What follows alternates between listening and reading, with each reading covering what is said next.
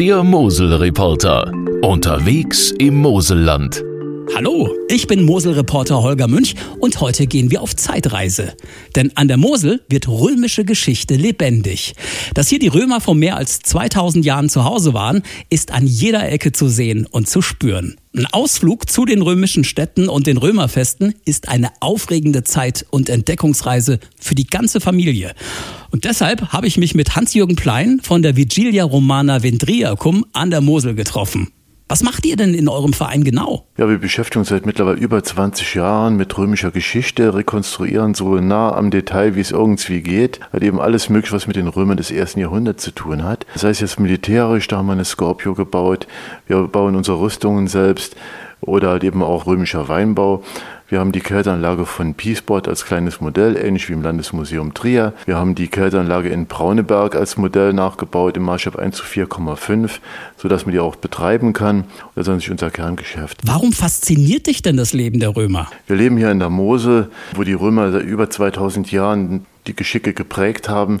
Es ist im Prinzip unser eigener Ursprung. Und für mich ist ja eben das Faszinierende, einmal rumzulesen, zu forschen, zu gucken, was gab es damals schon an Technik, an Handwerkszeug, was ist bis heute davon erhalten geblieben. Also, und dann vor allen Dingen der Spagat zu schaffen, unserer Jugend nahezubringen. Anders wie im Geschichtsunterricht, wo man dann stumpfe Geschichtsdaten auswendig lernt, sondern wir machen das lebendig, Geschichte zum Anfassen, um halt eben doch den Kindern nahezubringen, wo kommen wir her, wo sind unsere eigenen Wurzeln. Ihr macht das sehr anschaulich, vor allem durch die Kostüme.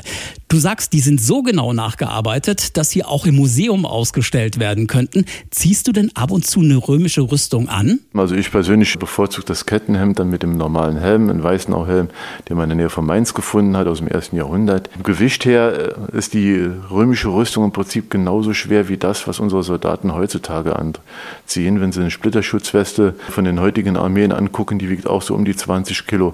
Also am Gewicht hat sich, was den Schutz angeht, für den persönlichen Körper, eigentlich nichts geändert. Nur die Technik ist eben eine ganz andere. Wie reagieren denn Kinder, wenn sie dich als römischen Legionär sehen? Die meisten kennen die Römer ja wahrscheinlich in erster Linie von Asterix. Auf jeden Fall. Also einmal einen römischen Legionär mal live zu sehen. Wir stehen halt eben dann in kompletter Montur da. Dann haben wir Spiele dabei, wie die Römer sie damals auch äh, gespielt haben. Viele Nussspiegel, die man irgendwie geworfen hat, Geschicklichkeitsspiele. Wir haben kleine Rüstungen dabei für Kinder extra, die ein bisschen leichter sind wie unsere, sodass man auch mal ein schickes Foto machen kann. Und dann natürlich halt eben, wir sind Römer zum Anfassen. Das wir dann äh, probieren, es halt eben kindgerecht zu erklären, dass die Kinder auch dann verstehen, um was es da geht. Aber ihr bietet nicht nur Programme für Kinder an, sondern auch für Erwachsene. Und da spielt, glaube ich, der Wein eine große Rolle. Wir äh, haben Versuche gemacht, wie schmeckt der römische Wein eigentlich im Vergleich äh, zu dem heutigen.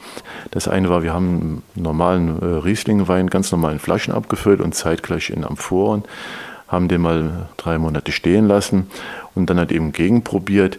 Und es war vom Geschmack her äh, sehr, sehr erstaunlich gewesen. Aus der Flasche, klar, wie er schmeckt, weiß man, aber aus dem Amphor bekommt er so einen etwas erdigen, tonigen Geschmack. Ein sehr angenehmer, guter Geschmack, aber doch überraschend, dass auf diese Art und Weise sich der Wein so entwickelt hat. Zum Wein gehört ja auch gutes Essen.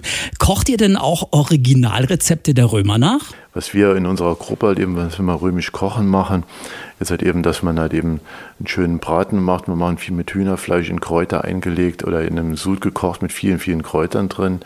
Oder was immer sehr gern genommen wird, sind eben auch Eier, die man mit Pinienkernen füllt. Und überall kommt halt eben in damaligen Rezepten die äh, vergorene Fischsoße, das Liquam oder Garum rein. Jetzt haben wir ganz viel darüber gesprochen, was von den Römern überliefert ist.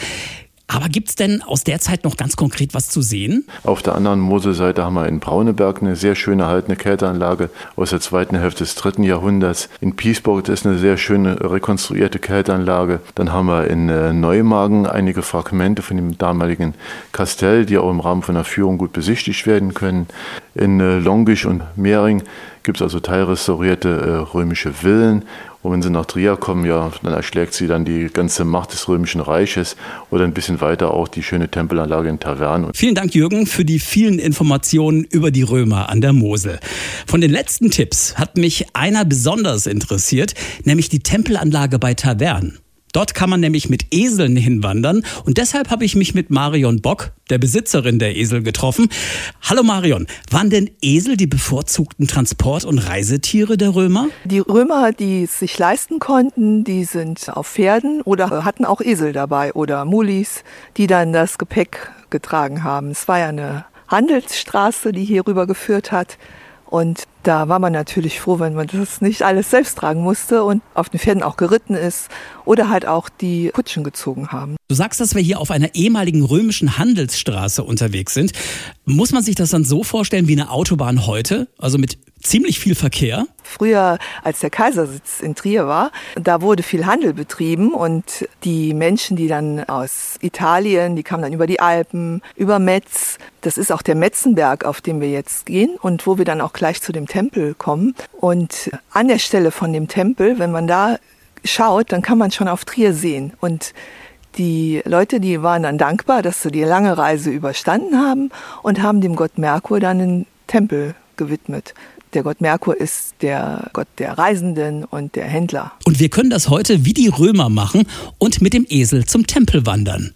Was muss ich denn wissen, wenn ich mit dem Esel unterwegs bin? Das Besondere ist, dass man sich auf das Tempo des Esels einlassen muss. Wenn man Esel zieht, wir gehen ja einen Berg hier hoch, dann sagt er, nee, ich möchte mein Tempo gehen. Pass du mal ein bisschen auf mich auf und geh nicht so schnell, geh mal ein bisschen langsamer. Und dann kann es vorkommen, da gibt es Menschen, die ziehen den Esel den ganzen Berg hoch und haben dann einen Armweh, weil sie einfach sich nicht drauf einlassen können. Aber der Esel lädt halt immer wieder dazu ein, mal einen Gang runterzuschalten. Ich stelle mir vor, dass so eine Römer-Esel-Tour für die ganze Familie spannend ist. Können auch Kinder diese Touren machen? Es sind ja auch immer Erwachsene dabei. Die Kinder gehen nicht alleine mit, sondern auch immer in Begleitung von Erwachsenen. Und ja, die staunen dann auch immer, was da für eine Geschichte dahinter steht und dass man das dann halt so erlebt. Nicht nur hört, sondern man sieht die Stelle, wo man das erste Mal auf Dreh geguckt hat. Und man sieht halt den Tempel und Sachen, die auch da noch gefunden wurden aus der Zeit. Das ist sehr spannend. Dann heißt es jetzt nur noch, den richtigen Esel aussuchen. Stellst du mir die mal kurz vor, Marion? Das ist zum einen die Wilma, die Frieda, der Jakob und der Josef und der Otto. Vielen Dank, Marion. Also ich glaube, Josef findet mich am sympathischsten und deshalb werde ich mit dem jetzt zum Merkurtempel wandern. Vielleicht begegnet mir ja unterwegs Hans Jürgen in seiner Römerrüstung. Denn ihr wisst ja, an der Mosel kann man alles Mögliche erleben.